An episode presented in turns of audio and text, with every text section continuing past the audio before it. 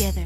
Danny Bush knows the Carlyle Group since years before been raking in billions and itching for more. It's blood for oil. We know there's a link. They say code war. We say code pink. It's blood for oil. We know there's a link. They say code war. We say code pink. Code pink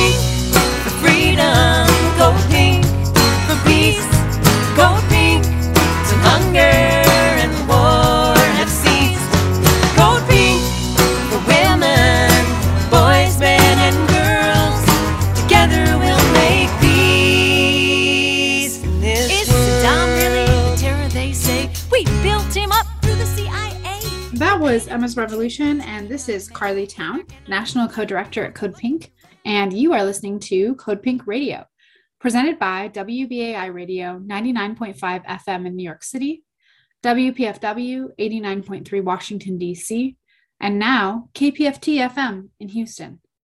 Thank you for joining us for today's show. If this is your first time joining us, Code Pink is a women's led anti war group that is organizing across the country to put an end to US funded militarism around the world. We're here to challenge imperialism, capitalism, and war with the goal of creating a world of justice, peace, and equality. Achieving justice requires that each and every one of us joins together in solidarity to demand a better world. It requires us to understand that the struggle against US imperialism is also a struggle against police brutality and anti immigrant animus. The anti war movement is also a struggle for peace, and we can't have peace if we don't advocate for workers' rights, women's rights, environmental justice, and racial justice. If you're listening to this show, you've already taken the first step in being part of a movement for all of these struggles.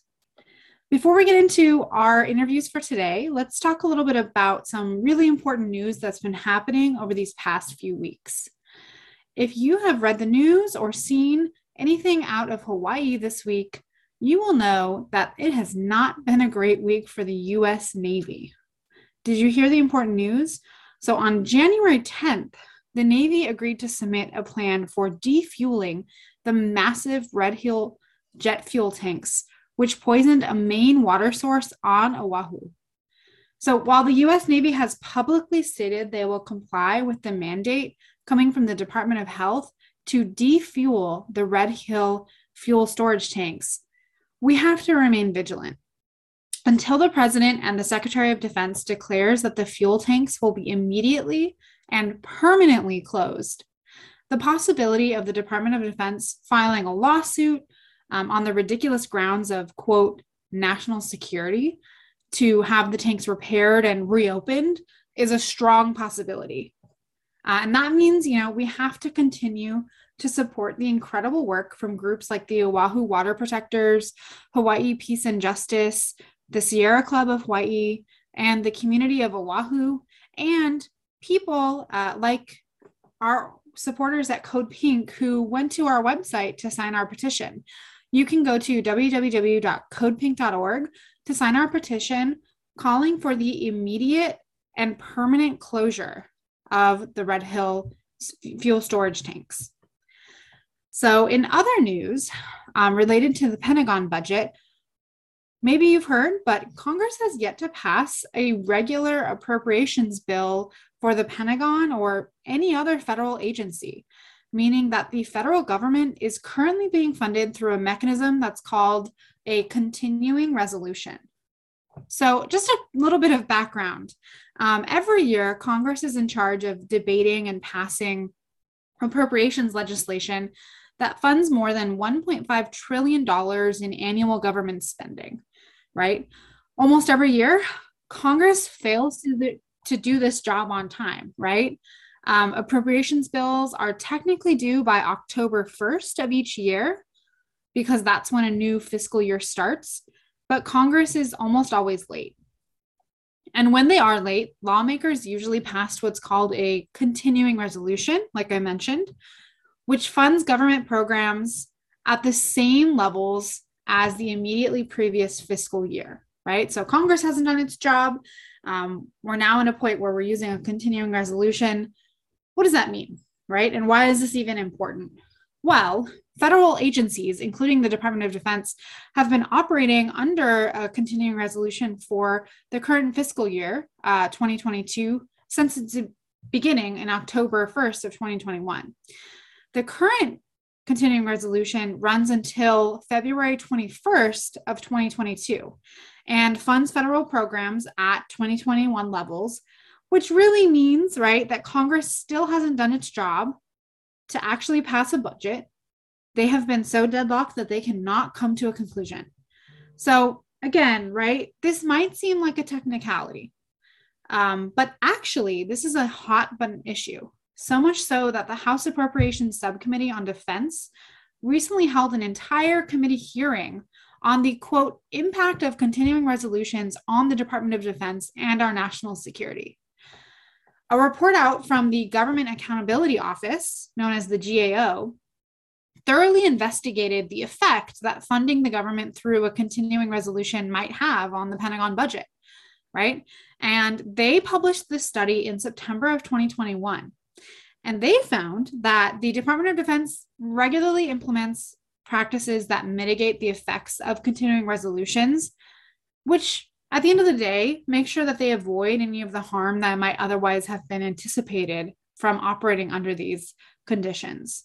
Um, in fact, right, the Government on Accountability Office found activities related to preparing for and operating under continuing resolutions have become routine in nature and are an expected part of the Department of Defense annual planning and budget related tasks.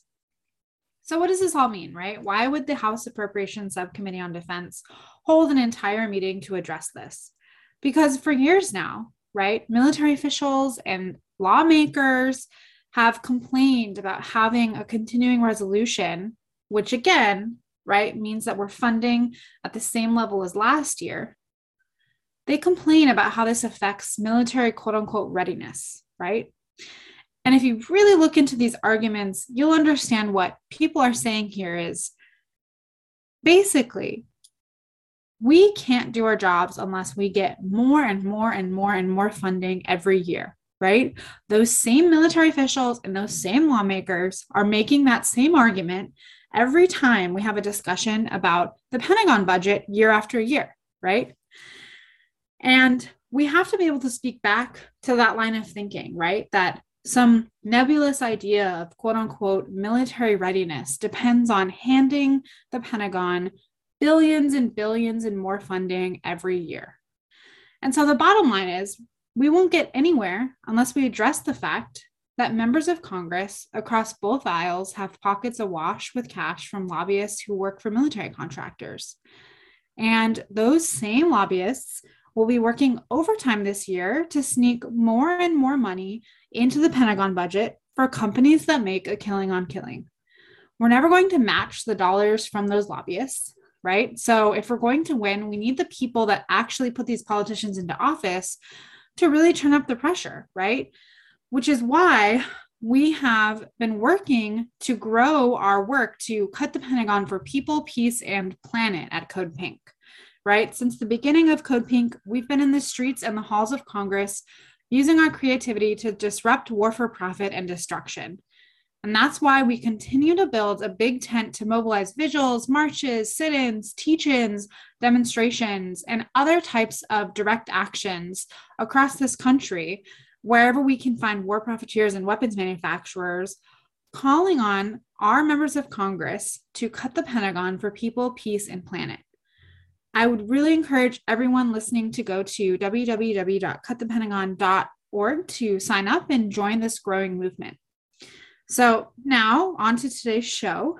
Um, I'm so excited that today we're going to hear from two inspiring guests. So, first, we'll hear from former presidential candidate and best-selling author Marianne Williamson on the crisis of spending more on our military than the next 12 countries combined. Then um, we'll get a chance to hear from Braxton Brewington, who's the press secretary at an organization called the Debt Collective.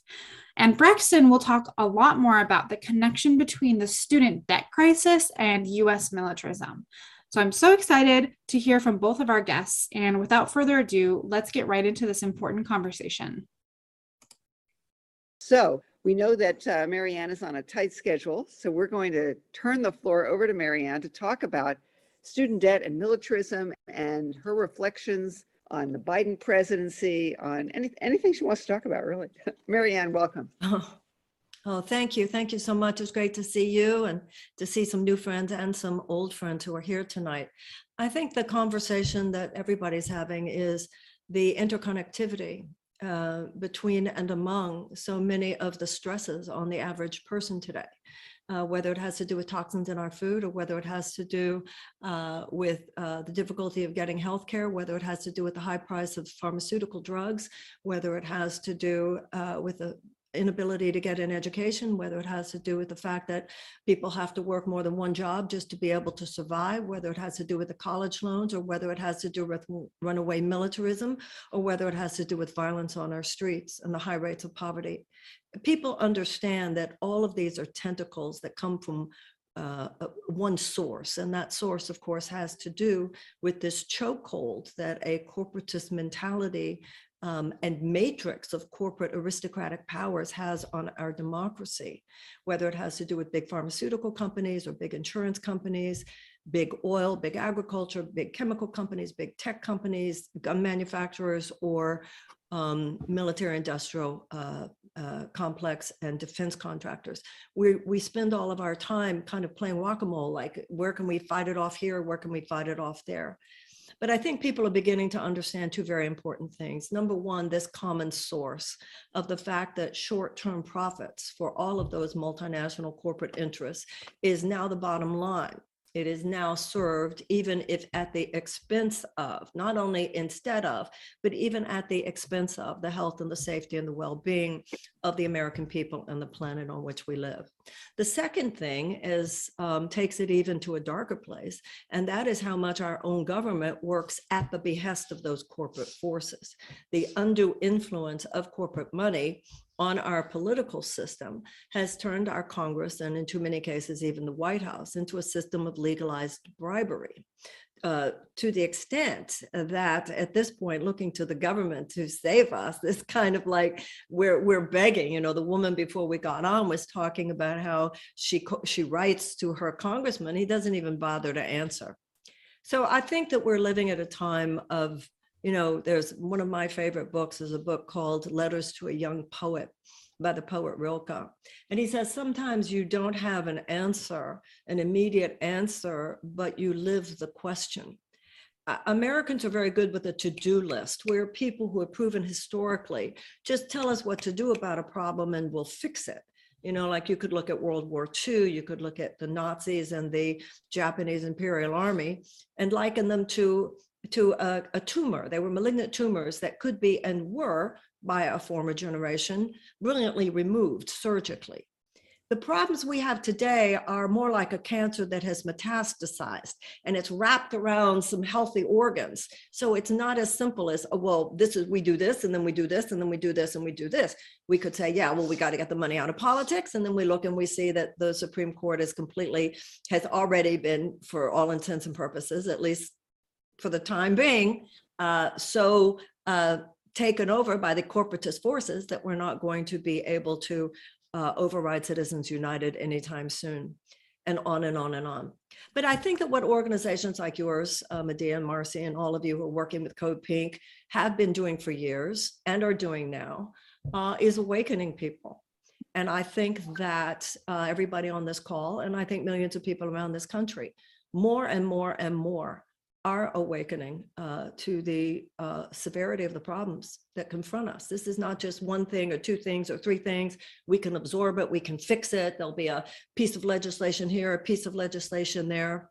We're going to have to have a whole new level of thinking, a whole new level of courage, um, and some real thinking outside the box um, to be able to uh, not to, it's more than, than pushing back against the forces of corporatism and unfettered capitalism. It is um, truly forging a new way because the question is no longer do the Republicans fix it or do the Democrats fix it? Um, they are more similar than they are different in the ways that we're talking about here tonight. Um, this is the, the, the two-party corporatist, two-party uh, duopoly is itself a problem. Um, we're Americans, though. I have a lot of faith in us. It wasn't reasonable to assume um, that abolition could succeed, but it ultimately did. It wasn't reasonable to assume women could uh, gain suffrage, but ultimately they did. It wasn't reasonable to assume that uh, segregation could be dismantled, but it ultimately was. And um, I think this is going to be a year where, of such a rising of, of consciousness and activism on the part of the American people that we're going to turn the ship around. We have to, or we will lose our democracy, and we could lose a lot more than that. Thank you. Eloquently put, Marianne. Uh, Medea wants to say a few words about you and uh, share your background, which uh, we are so proud of what you've done. So Medea, take it away. Well, um, I, I think um, everybody knows you as the presidential candidate, but uh, I've known you for decades as the spiritual leader and somebody who's written 14 books. And each book that you write is just beautiful. Uh, I was always when, when when before you ran for president, I, I and I hear you talk, I would just sit with my mouth open, like, how does she just say all this stuff? and um, you know, so brilliant uh, Oh, you're so and so, sweet. Thank spiritual you. and so deep. And I thought it was such an amazing uh, opportunity for the people of this country to hear you. And uh, I know you have now millions and millions of followers after that run. Uh, we do hear rumors about you maybe even running against Biden. Uh, I don't know if people got a chance to see a Politico article that came out about that, but I know you've used your uh, your your uh, soapbox in an incredible way to educate people about what's wrong with this system. Is there any truth to that rumor? And how do you feel about um, your last run? I think it would just be nice to hear your reflections. Well, those are two very separate questions. In terms of the first question, you know, the media likes to concentrate on the horse race, who might run. And I think for those of us who care about the things we talk about uh, on a on a panel like tonight, it's not about who, it's about what. The what is what's important, and the what is the voice standing in the electoral space um, that really speaks for the yearnings and the hopes and the well-being of the American people and of the planet and of people around the world who are impacted by American policy. Uh, so I think I have the same level of commitment to that what that everybody else here does. Uh, what part I might play in that, uh, I'm not clear about, but uh, that I am willing and desirous of playing whatever role would be best, I am clear about. And I, to you also, and to Marcy, uh, you know, we've all been at this for a long time. Um, and um, I, I don't think, by the way, you know, that article was contextualized as in challenging Biden. I think it's very important. We need to challenge the duopoly.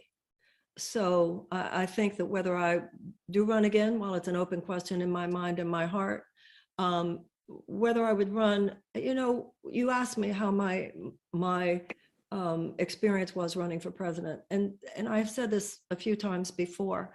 I learned how corrupt the system is, and I learned how wonderful people are.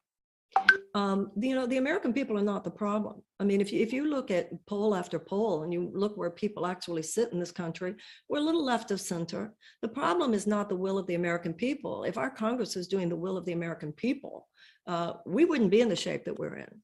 Um, so when you talk about primarying Biden, I mean that that's that's the level of their imagination. And I'm not sure, you know, I even even if I were to run, I don't know if you should run as a Democrat, where we are very clear now after what they did to Bernie in both 2016 to 2020, and I have my own experience of it. They're not letting a progressive get anywhere near um, uh, the platform of being the candidate. On the other hand, we know the problems that can exist with a, I don't even want to call it third party. I think we need another party. And Once again, I think the, the hostage taking by the duopoly at this point is a problem. So even if I do run, I don't know um, uh, what that would look like, but um, I don't know. I'm sure that everybody here is holding the same question in their heart. How can I best serve at this time?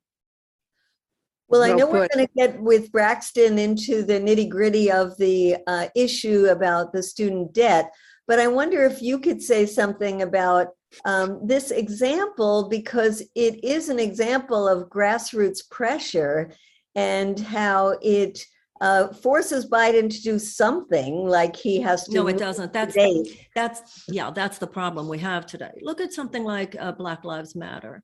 It was the largest uh, protest movement in the history of the United States, and it did not lead to one fundamental legislative change. At this point, that, that's really the conundrum we're in. Our Congress and White House work so much at the behest of these corporate forces that it doesn't matter what we do. That, that's why these really have to be nonviolent revolutionary times. You talk about, yeah, there's a lot of pressure. I, uh, you know, to me, the student loan debt is emblematic of something larger than just the student loan debt. I don't think there's ever been a generation of Americans where the government itself did so much to thwart the dreams of our youth. What the hell? If, if, if you look at how a family runs, you're, you, you, you raise your children, you want to set your children up to win. I feel like the way we look at American children now, the way we look at American youth now, they just want to rise up. How can we just, and our government acts like, how can I put my leg out in front of you so that you're going to trip? All these kids want to do is get out there, start businesses, create, be productive. And we're just sitting on top of them. This is such a perversion of, of, of moral values. And, but I am overthinking if we just elect a Democrat, that's going to fix it. You know, somebody said to me, Peter Hager, who was on the um, Generational Change podcast, he said something the other day that I thought was really interesting. He said, as it turns out, Trump was not the wake up call. Biden is the wake up call. Because we're realizing even if you do elect the Democrat, you're still not getting your, your um, minimum wage lifted. You're still not getting any kind of cut or even serious conversation about militarism uh, in, in, in our society. And they think we're so dumb that, uh, you know, I mean, that you, you look at the Afghanistan, the end of the Afghanistan war, but then the budget didn't go down. The budget went up. Uh, even with the Democratic president, we're not talking about uh, cancellation of the college loan debt. Even with a Democratic president, you know he could, if he wished to, expand Medicare tonight. If he wished to, he could free Julian Assange tonight. If he wished to, uh, he could work seriously for that $15 an hour minimum wage. If he wished to, uh, he could cancel the, the debt, et cetera. Um, I, I, I'm over just hoping that if we uh, elect a Democrat, it's going to change. We have to realize that the, the system is so saturated by, um, uh, by the undue influence of these corporate forces. We need to have a nonviolent revolutionary spirit at this point. So Marianne, tell us a little bit about how we can revitalize the anti-nuclear movement. Oh, you know, it's so interesting that you say that. When I was young, and look at someone like Medea, I mean, we've been at this, she and I have known each other for so many years. When we were young, we used to uh, walk down the street with these huge banners that said ban the bomb. Today, out of exhaustion and out of ignorance, which is too often willful ignorance, people aren't even trying. We have over 7,000 nuclear bombs that we know of in this country. Um, we have ordered from the Air Force uh, 100, e- the Air Force has ordered uh, 100 B-21 Raiders, uh, each at $560 million. And one of the things that's quite unique about the B-21 Raiders is that they drop not only nuclear, not only conventional bombs, but also uh, nuclear bombs. So we, we have to open our eyes here to, to what we're saying here. It, we order, we're ordering at $560 million each, 100 airplanes that drop nuclear bombs.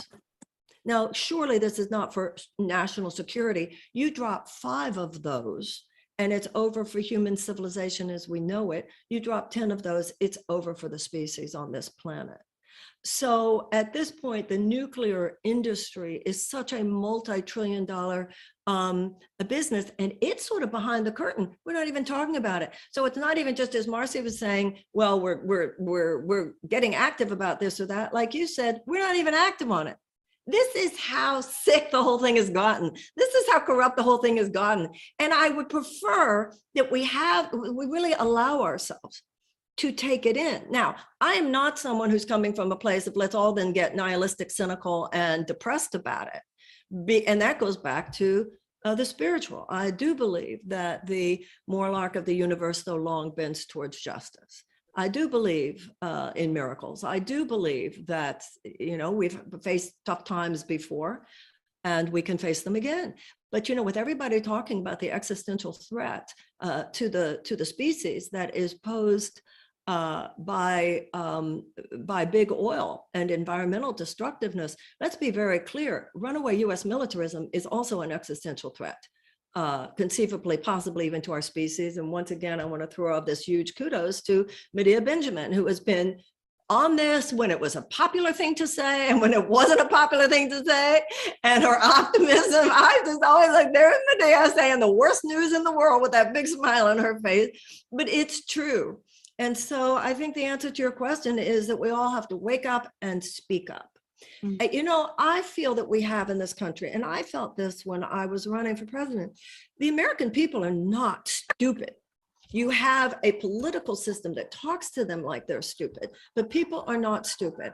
And I think just as there are political forces, such as our former president, who harnessed the worst aspects of the American character for political purposes, we have to harness the best aspects of the American character for political purposes. And you know, some of us, I'm sure, on on, on this in this group tonight are parents uh, and even if we're not parents, we have younger people in our in our families, our homes, and we know what it's like to to say certain things will not happen in this house. We won't allow it. We won't stand for it. And that's how we have to get. We have to get that fierce aspect of character. This has to stop. And when enough of us get there, you say, how do we do it? That we support each other in that. Enough with coddling our neuroses and our pathologies and our victimization. We have to forgive each other. We have to realize we're not going to all agree with each other, but we, we can talk in honorable ways to each other and we have to create a politics of hope and nobility and intelligence. But let me tell you something when we do harness a politics of hope and nobility and intelligence we will in a very kind way take no shit any further. No more. It's got to stop. That's right. Marianne, can you talk a little bit about uh, your book about miracles and how that might relate to motivating people to have hope and to continue and to be relentless in this pursuit of peace? You know, there are universal spiritual themes that are at the heart of all the great uh, religions of the world and all the great spiritual philosophies of the world. And they all uh, rest on the same core principle, and that is the expansion of the human heart. And when the human heart expands, the human brain performs intelligently and in a life sustaining way. What has happened uh, as a product of, of the Industrial Revolution and the entire um, explosion of a very materialistic Western materialism and the 20th century Industrial Revolution, et cetera, there has been this um, dangerous, perilous disconnection of head and heart. Uh, in the 20th century, we became so mesmerized by things of the external world. And the 20th century was dominated by a, um, a Newtonian physics where the world was looked at as just a big machine. And if you had a problem, you just tweaked the pieces of the machine. Well, it's true that the scientific method, Western materialism, et cetera, did solve a lot of humanity's problems in the 20th century, but it also caused a lot of new ones. As we enter the 21st century, we are embracing a far more integrative, holistic, whole person perspective, where we realize that our disconnection from love is what is at the root cause of our disconnection from nature, our disconnection from each other, our disconnection from the young. We have we have leaked our reverence and our devotion, and our sense of ethics, our sense of mercy, our sense of justice, our sense of love as Gandhi said, the problem with the world is that humanity has gone insane. Humanity is not in its right mind. Now, what all of the great, whether it is uh, the, the uh, Moses standing at the Red Sea and the parting of the Red Sea, whether it is Jesus and the healing the sick, all of the great religious systems speak of the fact that when love is expanded, the time space continuum as we know it is transcended that we are not locked within this box of material reality quite the way we think it is when our minds expand uh, to a more noble and loving perspective.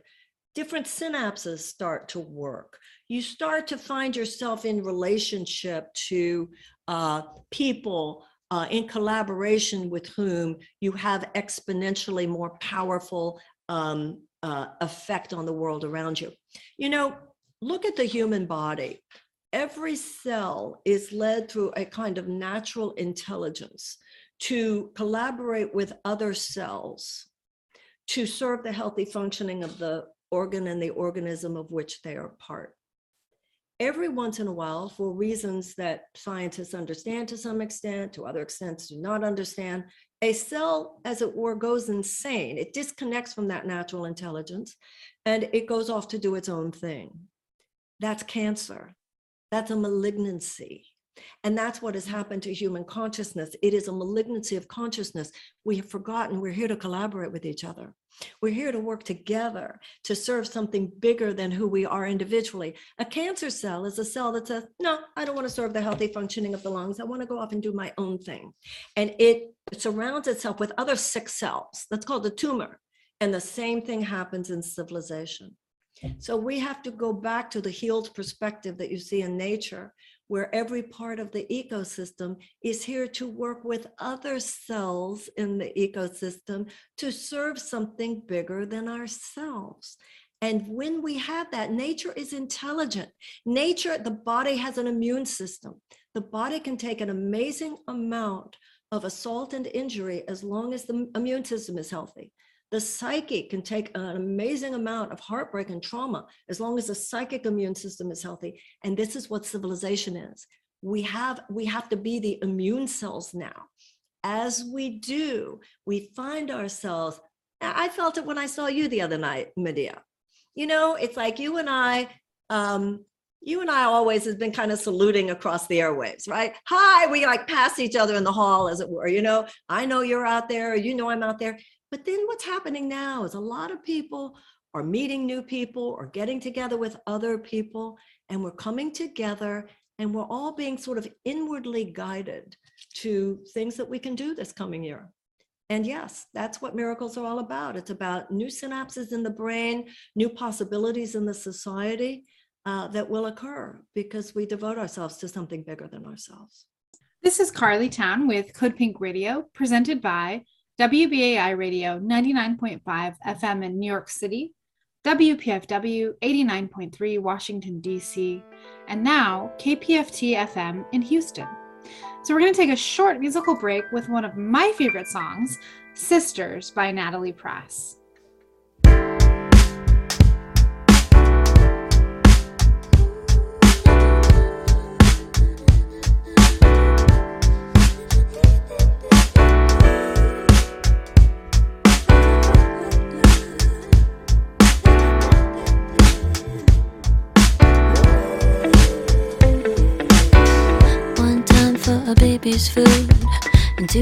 For her brother's shoes.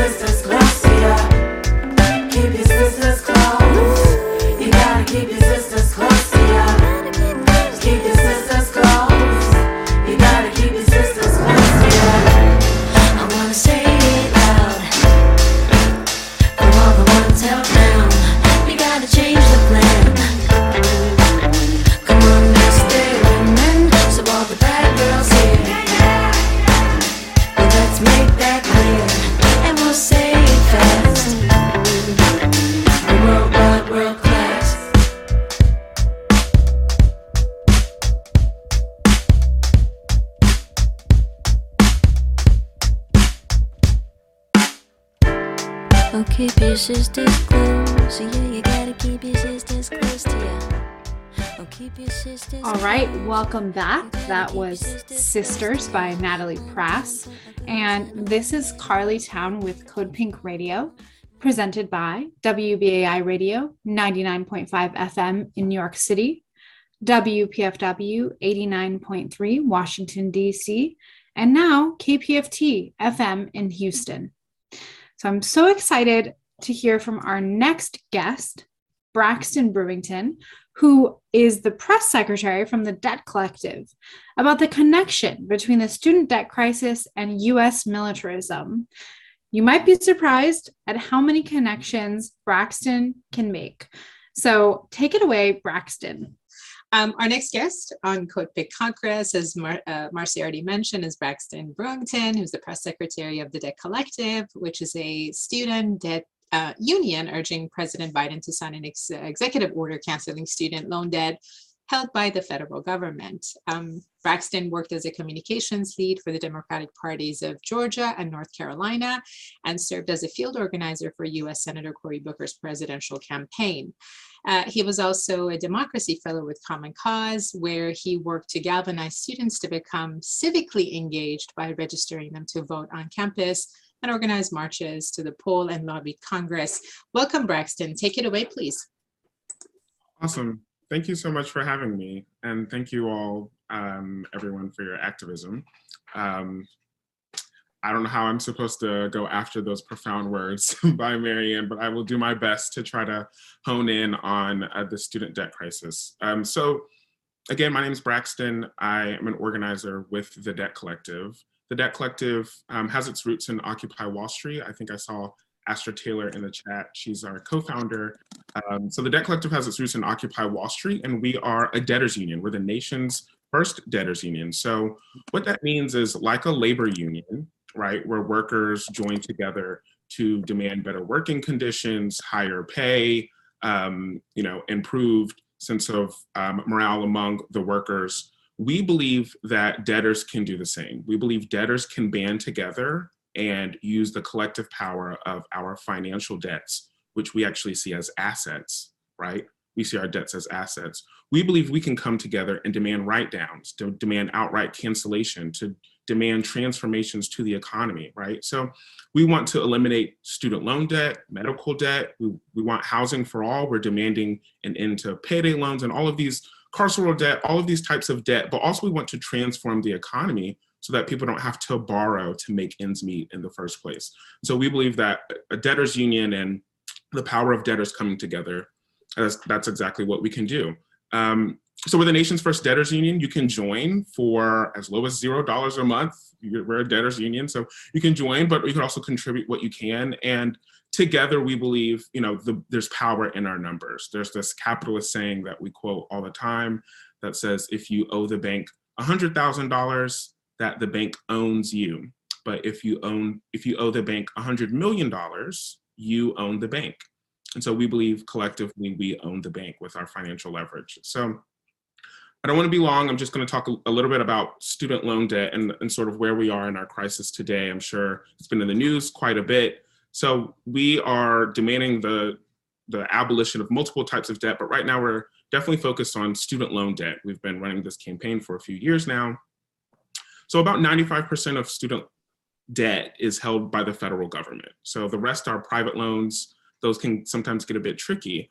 But what's sort of amazing about this type of this debt type is that the creditor is not JP Morgan or um, you know some other private company, it's the federal government. And so um, our um, idea is to pressure the federal government as the creditor and the owner of this debt to abolish all of this debt. So the debt collective years ago found the sort of obscure line in the Higher Education Act of 1965, which legally states that the Secretary of Education, along with the president, can abolish student debt. It means that they can compromise, waive, or release any right, claim, or lien, something, something, some other words in the Higher Education Act. But it's legalese for if you can issue student loans, you can erase student loans. And so for the past few years, you know, we started a, a campaign to abolish debt for for-profit colleges, some of the um, the worst, you know, sort of scum of the um, higher education commodified um, complex that we have. But now we're what we understand is that uh, all of it is illegitimate. All student loan debt is Ill- illegitimate and should be erased. So Biden and Trump had this power. Obama had this power, but Biden is the current president, and we're calling on him to cancel all federal student debt with the stroke of a pen. So he can do that immediately with his student debt, uh, with a, an executive order. And he actually ran on this. He ran on his campaign by canceling an, immediate minimum of $10,000 for every single borrower. And then he promised more. He said if you went to an HBCU, and make under $125,000, your debt would be completely gone. He said if you went to a public college and make under 125, that he would erase your debt as well, and so on and so on. There's some more uh, other provisions for different types of people, but so this isn't this isn't some radical issue as some right-wing pundits would would would have it. Right, this is a is incredibly sensible policy, one that would boost the economy, narrow the racial wealth gap. Um, it would provide COVID relief to folks who need it, and we're calling on a jubilee. Right, there's this. Uh, there's a saying that Astra says all the time that debt cancellation has been around as long as debt. So um, this isn't some radical policy. This is actually exactly what we need for our economy for 45 million borrowers who have 1.8 trillion dollars, trillion with a T, trillion dollars in student loan debt for having the audacity of going to college. So um, you know, there's a couple of um, ties here to the military, but I first want to just emphasize who student debt impacts. I think there's some myths and um, common misconceptions that the individuals who would benefit from student debt cancellation are mostly wealthy white Harvard graduates. Um, and that is just exactly not the truth. Um, so what we know is that rich people don't have student debt, right? They're rich so they don't have student debt. Um, I think if we just think about it for one moment, we realize that actually makes a lot of sense. Um, student debt is already means tested. If you have student debt, that means you had to borrow money from either the government or a private lender because you couldn't afford to pay for college upfront. And so really what this is is is a is punishment for being poor, right? You are not being rewarded for having enough wealth to pay for your college upfront. And so all of this debt is illegitimate. And the people who are bearing the brunt of this crisis in particular are women, Black women in particular, Black and Brown households, seniors, older borrowers are bearing this brunt.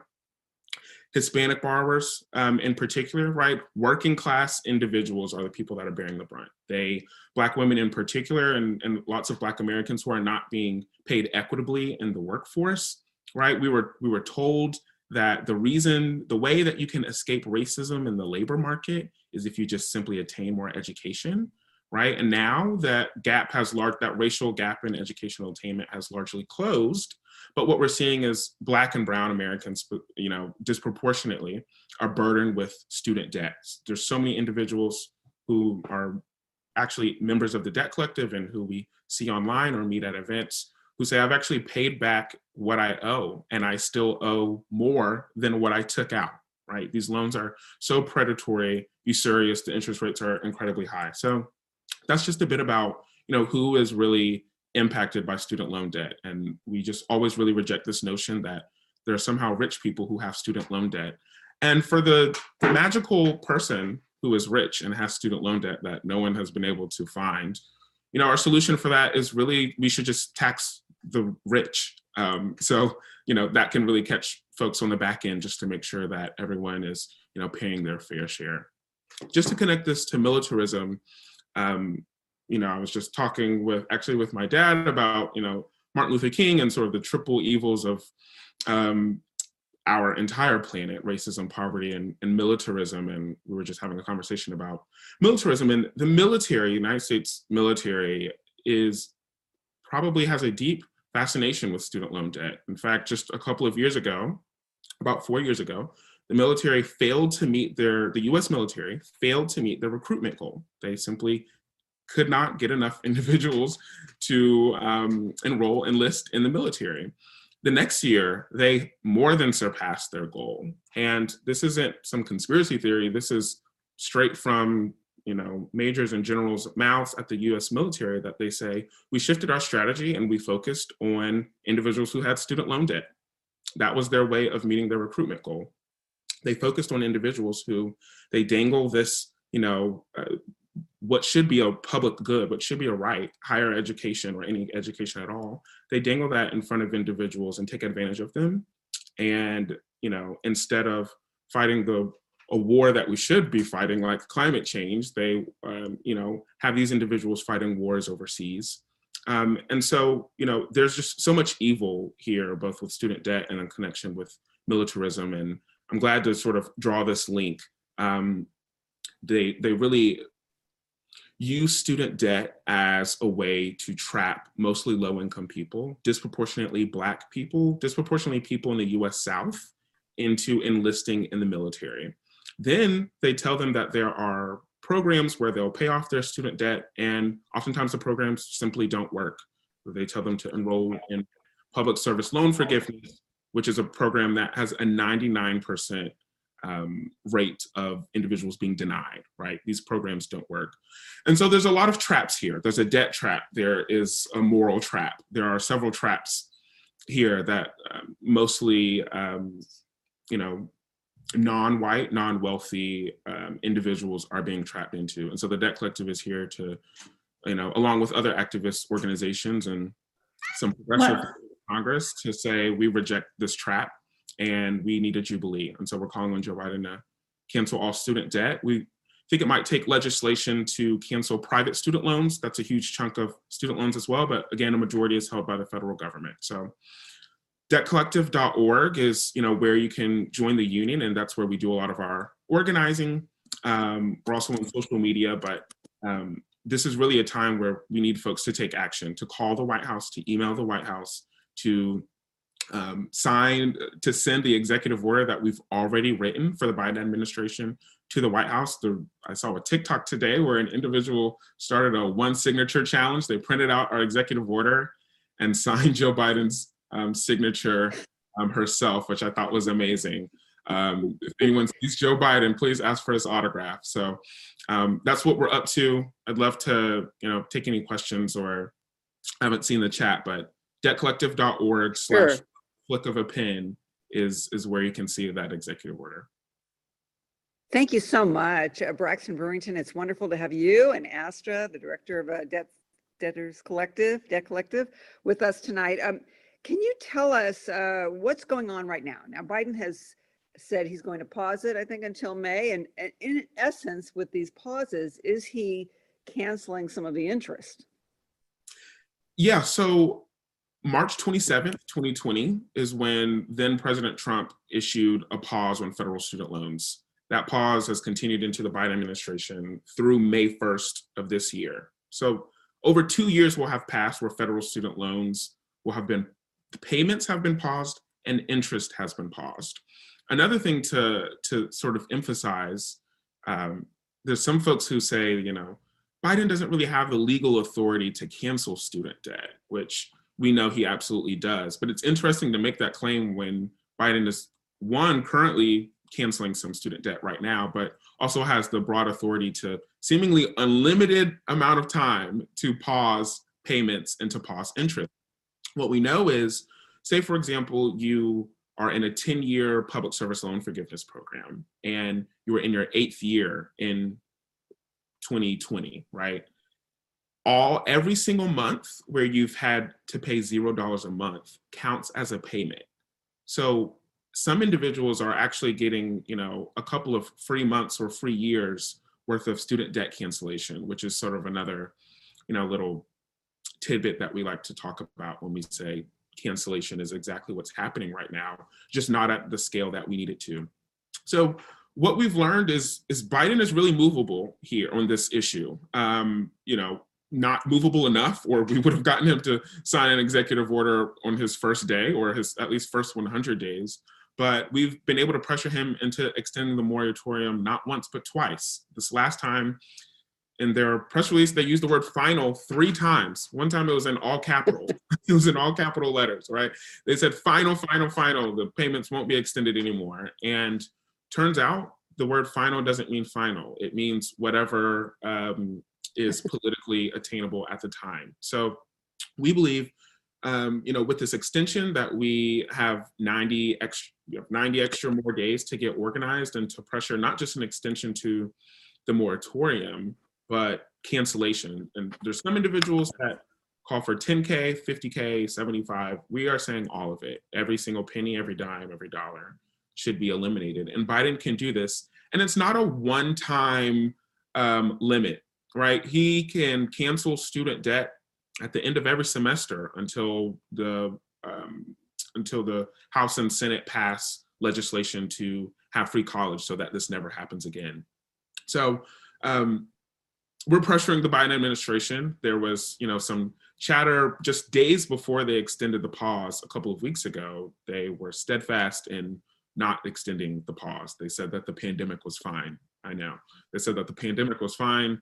They said that borrowers knew what they were getting into. And just a couple of days later, after a few tweets and a few news articles, all of a sudden borrowers aren't financially ready and need a couple more months. And it's I just think it's important for us to remember what that moment felt like and to use that energy to, you know, continue to push for cancellation because if 45 million borrowers in their communities have all of their federal student debt canceled, that is going to do wonders. I, I just can't tell you how often we hear from mothers, from um, you know parents, from young people and, and old people who say that this debt is crushing, that this debt is is is such a burden that they are considering hurting themselves, that they are considering selling their home. Right? There's such a backwards um, incentivization in terms of paying off your student loans. People are so desperate to get this debt off of their shoulders. And so what we're calling for is, you know, the sensible solution, which is for Biden to cancel all of it. So that's really where we are right now. Um, May Day would would be the day that loans uh, possibly turn back on, which obviously has a lot of irony there with the labor movement. But we need to pressure Biden to cancel student debt before May, right? We need to do it immediately so that when May comes along, um, borrowers and families don't have to make these daunting financial decisions like rationing medication and you know selling their homes and all of these other types of things so that's really where we're at right now This is Carley Towne with Code Pink Radio, presented by WBAI Radio 99.5 FM in New York City, WPFW 89.3 Washington, D.C., and now KPFT FM in Houston. We heard an incredible analysis and so many great stories today from our speakers who are working to take on the US war machine, climate change, and corporate greed.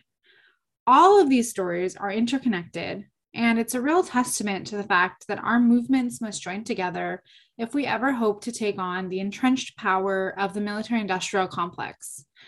Braxton wove the connection between student debt and militarism so well right? Both the student debt crisis and the ever increasing Pentagon budget are all about corporate greed and corporate capture of our government. We need everyone, including the 45 million people across the United States who are saddled with student debt, to recognize that taking on the bloated Pentagon budget has to be central to our movement. With the same amount of money as the disastrous and deadly F 35 fighter jets program, which will cost $1.7 trillion, we could cancel all student debt right now. So if you're as fed up as I am and you want to join us, go to www.codepink.org slash student debt. And if you've listened to this episode and you agree that we need to take on the US war machine and you want to get more involved in our campaign to divest from the war machine, you can always contact us at divest at codepink.org to learn more about our campaigns at the city, university, and congressional level to take on weapons manufacturers in our own communities. Or if you're interested in learning more about our resources, our current campaigns, and more ways you can get involved, you can always check out www.codepink.org slash divest. And our Divest from the War Machine campaign emphasizes that if we're going to end war, we need to end war for profit. And we need to stop letting our politicians be bought and sold by the very companies that stand to gain the most by an ever increasing Pentagon budget, right? And if you agree, the good news is you can do something about it. Go to www.codepink.org slash divest congress to contact your representative right now and demand that they stop taking campaign contributions from weapons companies and commit to reducing the Pentagon budget. Again, that's www.codepink.org slash divest congress. That about wraps up our program for today. Again, this is Carley with Code Pink Radio, presented by WBAI Radio 99.5 FM in New York City, WPFW 89.3 Washington, D.C., and KPFT FM in Houston. Until next time, see. Years before, been raking in billions and itching for more. It's blood for oil. We know there's a link. They say War. We say Pink. It's blood for oil. We know there's a link. They say War. We say Pink. Pink.